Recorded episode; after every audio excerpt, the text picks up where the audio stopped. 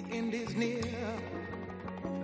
And so I got to face the final curtain, curtain. Y en la recta final de nuestro programa, en esta última hora de la semana para Es la Tarde, hacemos lo de siempre. Nos relajamos ya, respiramos, hacemos un paréntesis en la política y disfrutamos de las recomendaciones de nuestros expertos. La de Luis del Pino, el director de Sin Complejos, es no olvidar nuestro pasado, sobre todo del que podemos presumir.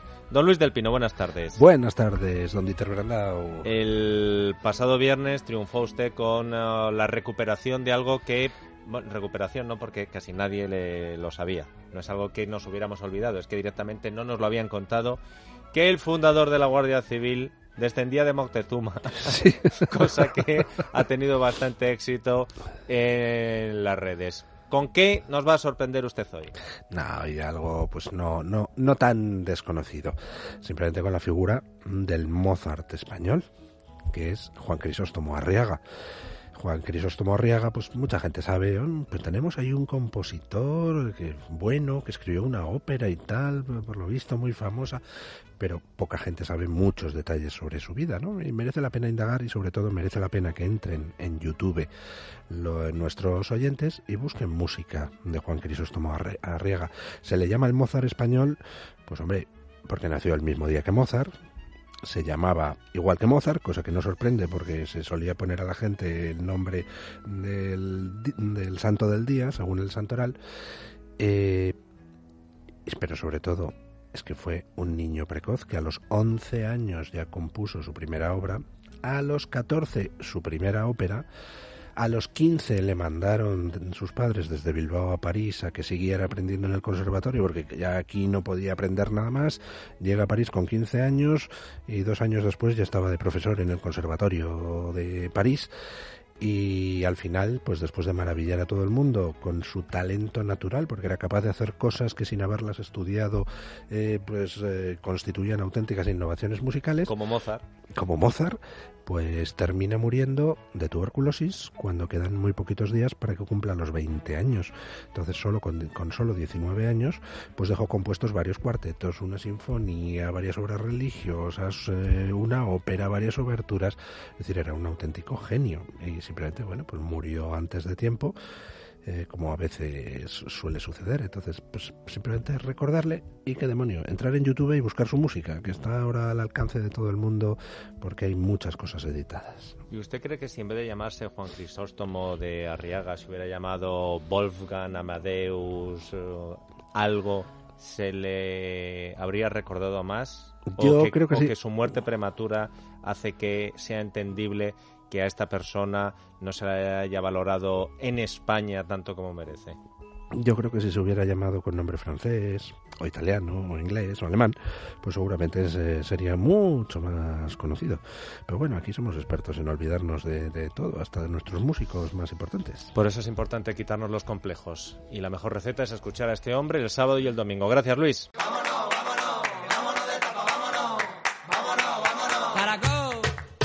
Verdad que la semana pasada puso el nivel muy alto. Es verdad que triunfó con su recomendación de Cercedilla la Nuit. Eh, Alejandro Vara. Señor, muy buenas tardes. Pues tienes Te toda la siguen razón. llegando, te siguen llegando muchos feedbacks. eh. elogios y Correcto. mu- la verdad es que mucho, ¿eh? Es que ese la pueblo, gente va a la ojo, ¿eh? sierra y nosotros Sí. habíamos ido poco. Sí, eso y es. bueno, Cercedilla en concreto. Ahí y hay está. que reconocer que ha tenido mucho eco nuestra recomendación y en líneas generales con anuencia de lo que nosotros decíamos. Es decir, que el local gusta y el sitio fenomenal y lo que recomendábamos muy bien. Y el no siempre acertamos. Y no el pueblo ni les cuento. Así que, cuento. Alejandro Vara, después de haber puesto el nivel tan alto recomendando Vamos- Cercedilla, Mira, vamos a Málaga. ¡Oh, Hay que hombre! reconocer que hacía tiempo que Ha no sido lo íbamos. seguro también, Sí, ¿eh? señor. Bueno, de estas circunstancias pe- personales, pues que yo voy a Málaga con relativa frecuencia, pero hacía lo que tiempo... está creciendo y no para de, de y qué mejorar, bonito, ¿eh? y qué preciosidad de Sí, sí, ciudad, sí, y qué estupendo. Un saludo a nuestro gran amigo Pablo, pero hay que reconocer que es de las ciudades más bonitas de España. Siempre lo ha sido, Sí, pero, va a mejor, pero- un salto. sí, sí. Oye, y además una emoción con lo del estreno del teatro de, de, de este, de Banderas. de Banderas, el Acorus Line que han montado allí, que parece Broadway, pero de primera Podemos no lo quería. No lo quería, Ah, claro. Todo lo que sea progreso y que prospere y que haya prosperidad y que haya gente que hace cosas, bueno, pues no le gusta. Está sensacional. Y hemos ido a un local, fíjate, muy humilde, muy eh, de estos que son como cafetería, bar, restaurante, pero ya tira más hacia el restaurante y tira a una barra. Una barra en la que a mí me llevaron, he de reconocer, se llama Nerva. Nerva está en el barrio de la Victoria, que es un barrio, digamos, humilde, no es turístico, no es...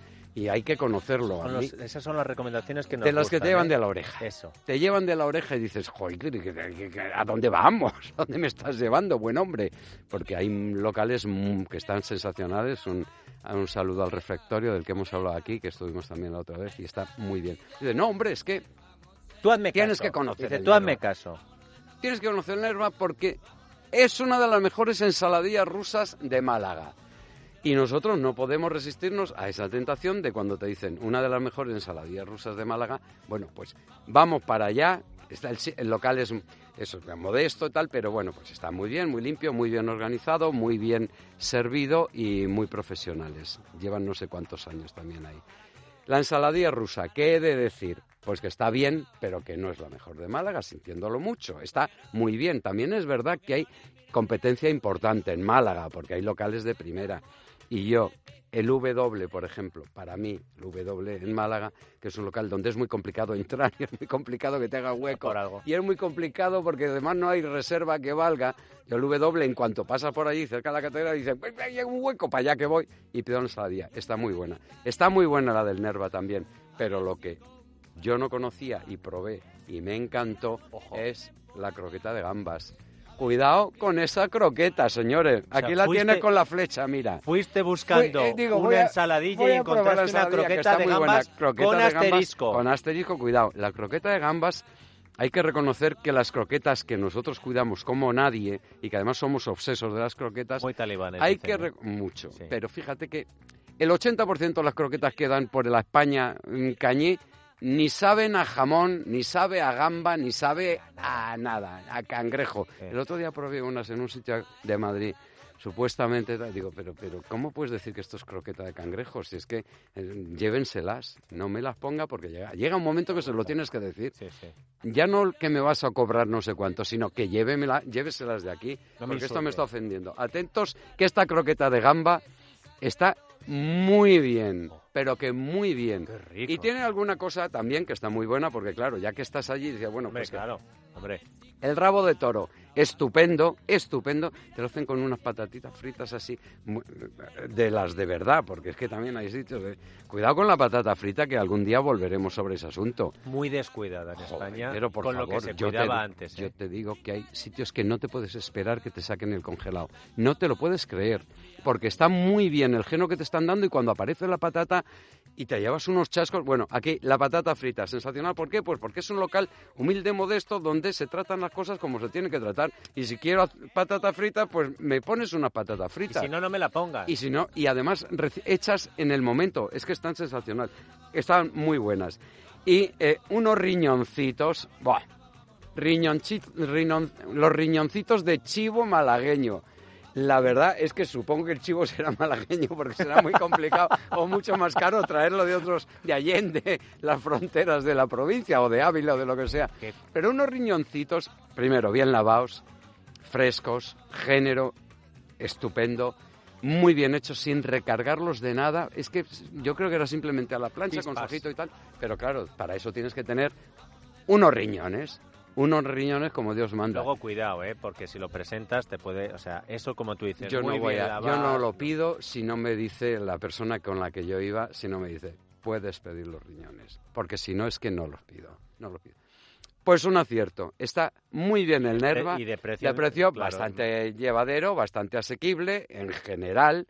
Cuidado, advirtamos, cuidado, no nos pasemos, cuidado, pero en fin, una de dos, o no suban precios o pongan un poco más grandes las raciones, Raciones. señor, la ración de ensaladilla, que es una estrella de la oferta del local, póngala un poquito más grande. Y vamos a poner tres pinchos, me gustó mucho el local, me gustó porque es dices, es la otra Málaga, la que no conocemos, los que vamos con cierta frecuencia, y siempre hay un sitio que te sorprende, que te lleva la gente de ahí y dices, Leñe, pues es que está muy bien, lo cual quiere decir que hay un montón de posibilidades allá donde vayamos.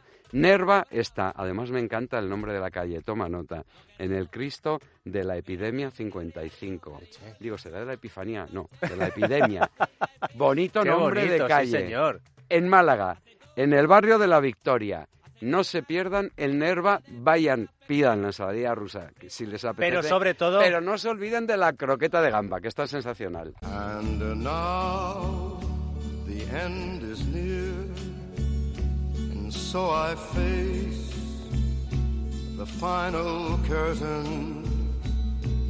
My friend, I'll say it Me gustan mucho las versiones de Vizcaíno, pero esta, esta escuchándola en la voz, es otra cosa.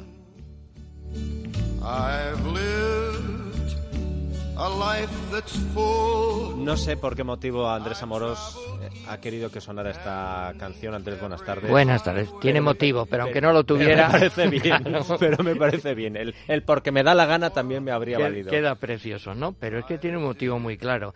Esto en español se suele traducir como a mi manera. Bien, pues ese es exactamente el título de un libro que se acaba de publicar y que lo toma de esta canción, naturalmente. A mi ¿eh? manera, Frank Sinatra, y en la portada sale John Wayne, ya me interesa. Bueno, como es lógico. Vamos a ver, este es un título de un, lo ha escrito un amigo mío, Enrique Herreros, y se subtitula 50 relatos que protagonicé de algún modo. Sentido del humor, publicado por editorial Modus Operandi. Bueno, este señor Enrique Herreros, que mucha gente lo conocerá, pero no toda, les recuerdo.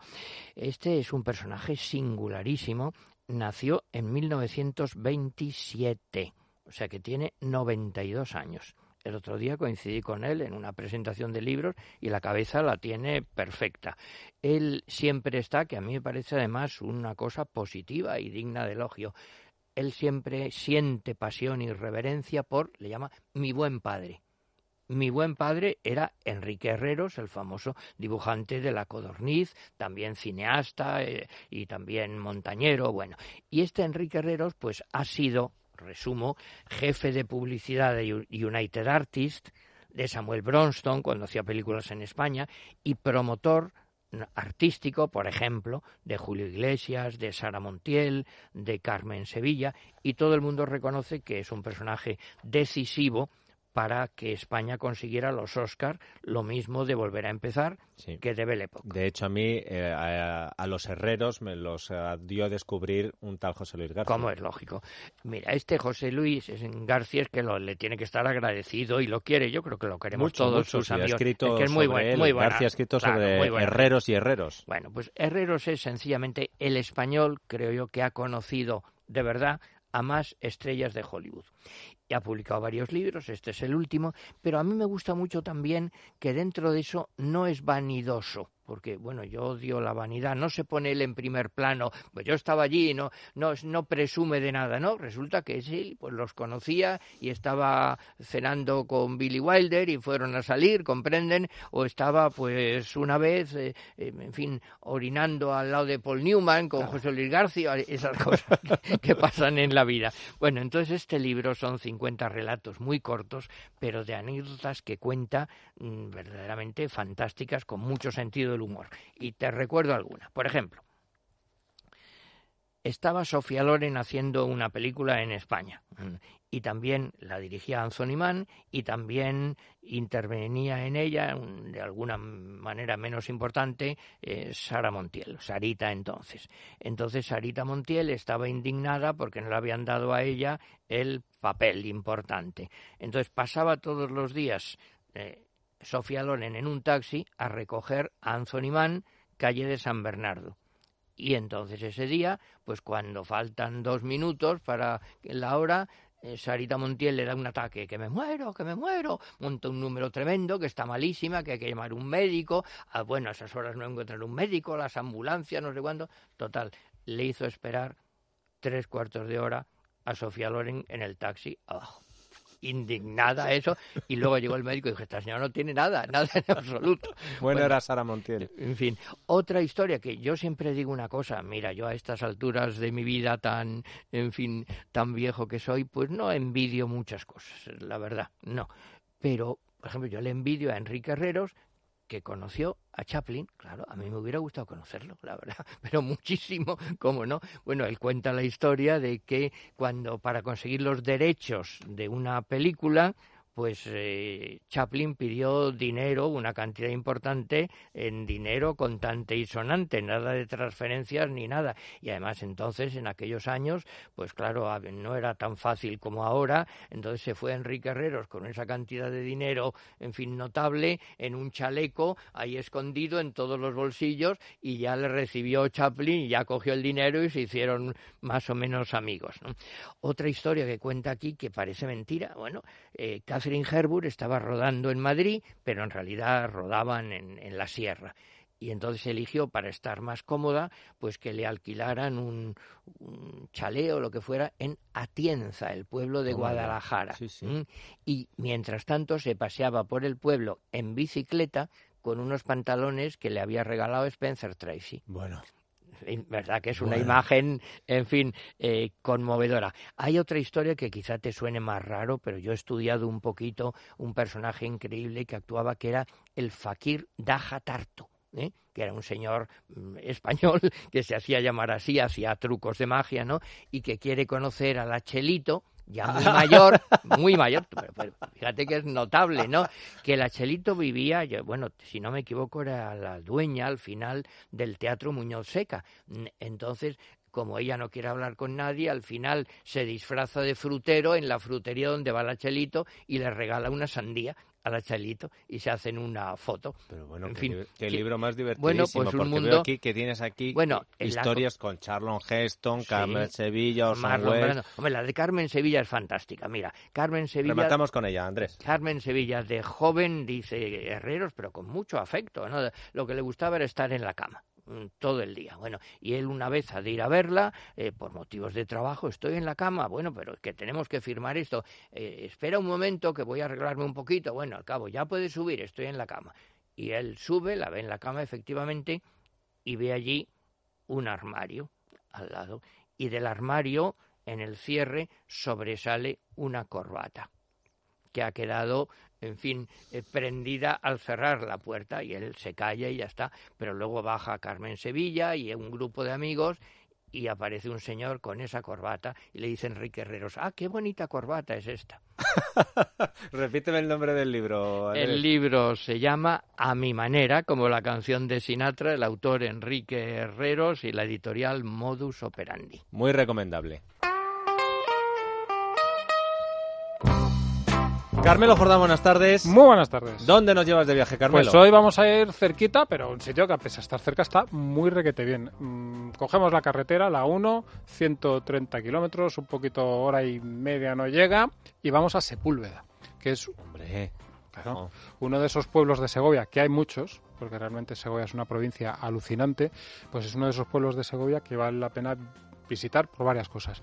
La primera de ellas, pues la más obvia, que llegas y dices, uy, qué pueblo tan bonito. Y es de esos pueblos con un casco antiguo súper bien conservado, de hecho es, está declarado bien de interés cultural y por los que da gusto pasear, que es una auténtica gozada. Que además, eh, siempre que estás paseando, te encuentras con esa típica panadería que te llevas la hogaza, el bollito de no sé qué, está, está todo inventado, pero, pero es que funciona muy bien. Y luego, aparte de eso, digamos, lo que es el, el pueblo en general, tiene algunas cosas concretas que, están, que son muy interesantes. Por ejemplo, la iglesia del Salvador que es el ejemplo de románico más antiguo de toda la provincia de Segovia. Tú sabes que a mí el románico me, priva, y realmente esta es, una iglesia muy bonita. Tiene un ábside precioso y eh, una cosa que me ha apuntado aquí pórtico, pero no es el pórtico y se me ha ido a la cabeza, digamos, como la parte esta que tiene muchas iglesias muy típico de Segovia, que antes de entrar a la iglesia ya tienes una zona con arcos que está techada y en la que la gente podía estar ahí esperando a que abriese el cura sin morirse de frío bajo, bajo la nieve y que en muchas iglesias de Segovia, muchas iglesias románicas de Segovia, es una auténtica preciosidad. Pues también tiene esto, que me perdonen los oyentes, no me acuerdo ahora del, del nombre. Tiene una plaza mm, mayor muy peculiar, muy curiosa, con una forma extraña, en la que al fondo está el castillo, que está así como en el centro de la, de la localidad, y como digo, un pueblo muy bonito. Y luego, al lado del pueblo, tiene eh, una cosa que es también una visita o varias visitas imprescindibles, que son las famosas hoces del Duratón. De hecho, ya en el propio pueblo está lo que le llaman la Casa del Parque, que es como un poco un centro de interpretación, así pues que te explican un poco lo que vas a ver allí. Yo creo que vale la pena pasarse Me para he hecho las hoces del Duratón con mi familia en Piragua. En Piragua. Ahí está. Yo estoy pendiente, que espero que no oiga- escuche mi hija esto porque está deseando ir y como, y como nos oiga me va a canear, pero también estamos pendientes de hacer eso porque me han dicho que es una excursión maravillosa. Es espectacular. Yo las he hecho en parte a pie y en parte en digamos la, la vista más famosa que además es muy sencilla y en este sentido es muy recomendable porque es lo típico que si tienes niños que si tienes alguien mayor vas allí dejas el coche y a cuatro pasos está la vista desde la, ermita de, de San Frutos es eh, que es la más típica de todo el. Espectacular. y es una auténtica maravilla es la típica cosa que se te dicen oye fíjate el cañón este de Australia Pero de cine. sí, sí, es sí, de no, película de cine. es muy bonito y tiene además una cosa que a mí me gusta mucho y creo que a la mayor parte de la gente le gusta mucho, que es que allí, justo al lado de la ermita y en este cañón impresionante, hay una colonia de buitres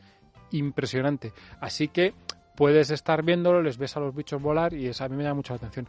También se pueden hacer, como tú bien has dicho, y lo tenía yo apuntado por aquí, insisto que no os oiga mi hija, las excursiones en piragua, en canoa, en no sé qué, por lo que es el cauce del río, Sí, sí. pero también hay zonas del cauce que se pueden visitar a pie.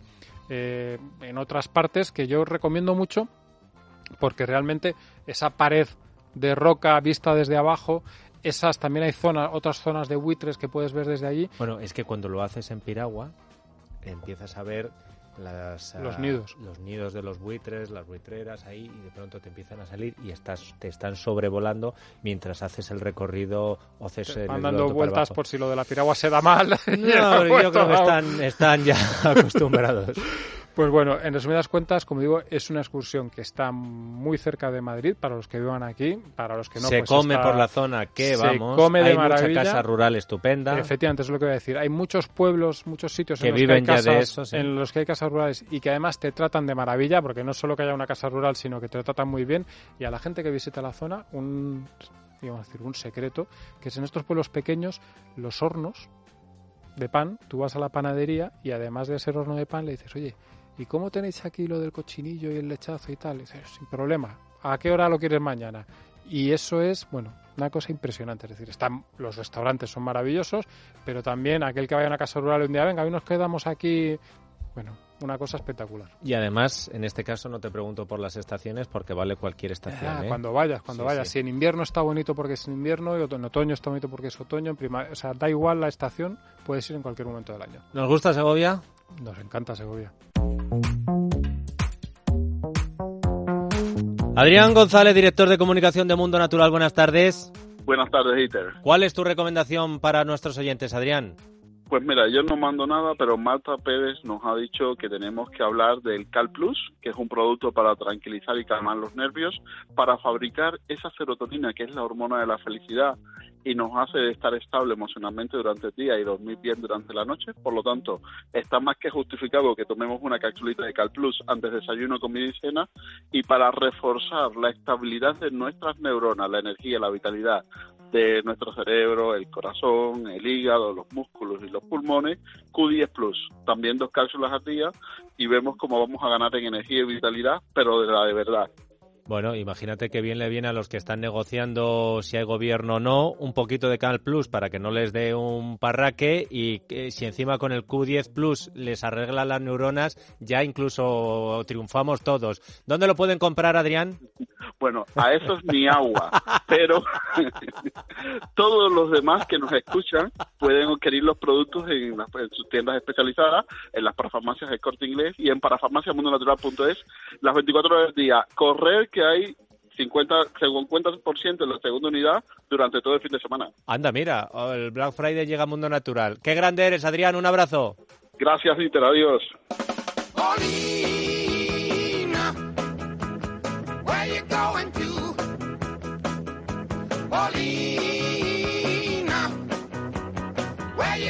Y hablando de agua, Murcia, Pablo Molina, buenas tardes. tal? Muy buenas tardes. ¿Llueve en Murcia? No, Oye, De momento no, pero parece que para el principio de la semana que viene tenemos otra tormenta de estas raras por aquí, ya veremos. Oye, macho, es que eh, nunca tenemos tranquilidad desde las alturas, ¿eh? Cuando no llueve, porque no llueve, y cuando llueve, porque lo hace la bestia en Murcia, en fin. Este gobierno... Eh... bueno. ¿Y en la tele, Pablo? En la tele, zombies. ¿Cómo? Eh, zombies, películas de zombies. Ah, creí que estabas hablando también de política. sí, también. En Discovery Max a las 10 de la noche, otra entrega de la franquicia Resident Evil. Resident Evil Extinción. Tiene eh, esta franquicia, cada, cada película tiene nombres tan sugerentes como Extinción, Apocalipsis, Ultratumba. Muy sutiles, sí. Creo que, con el título no lo dicen todo. Sí. Más. Más cosas. El sábado, en la 2, a las ocho y media de la tarde, un documental sobre Lenin e inmediatamente después la película La muerte de Stalin. ¿Qué nos está queriendo decir Televisión Española? Pero bueno, ¿y el documental sobre Lenin cómo estará? Porque claro, esto si te lo hace uno a favor, eh, pero si te lo hace uno que más o menos cuente la verdad, te ha hecho un roto. A lo mejor se habrán basado en Memoria del Comunismo y las 25 ediciones del libro de Federico. Pues eh, ojalá. En fin, en fin, en fin. Bueno, y el domingo nada, eh, en televisión española eh, para los una película palomitera a las 10 de la noche, el domingo, Capitán América, pues en fin, para poner palomitas y verás que no te menciono hoy ni a Ana Pastor ni se- ni la Sexta Tienes Noche ni nada. muy abandonada a tu Ana Pastor y a la sexta noche, Creo que es ella la que me ha abandonado a mí. Va va a hablar de Greta, la pobre. Pues, bueno, es el domingo, pero ¿esto qué es? Ué. Qué desplome, se, se, se nos vienen los mitos abajo. En fin, ya la recuperarás algún día, Molina. Un abrazo fuerte. abrazo, hasta pronto.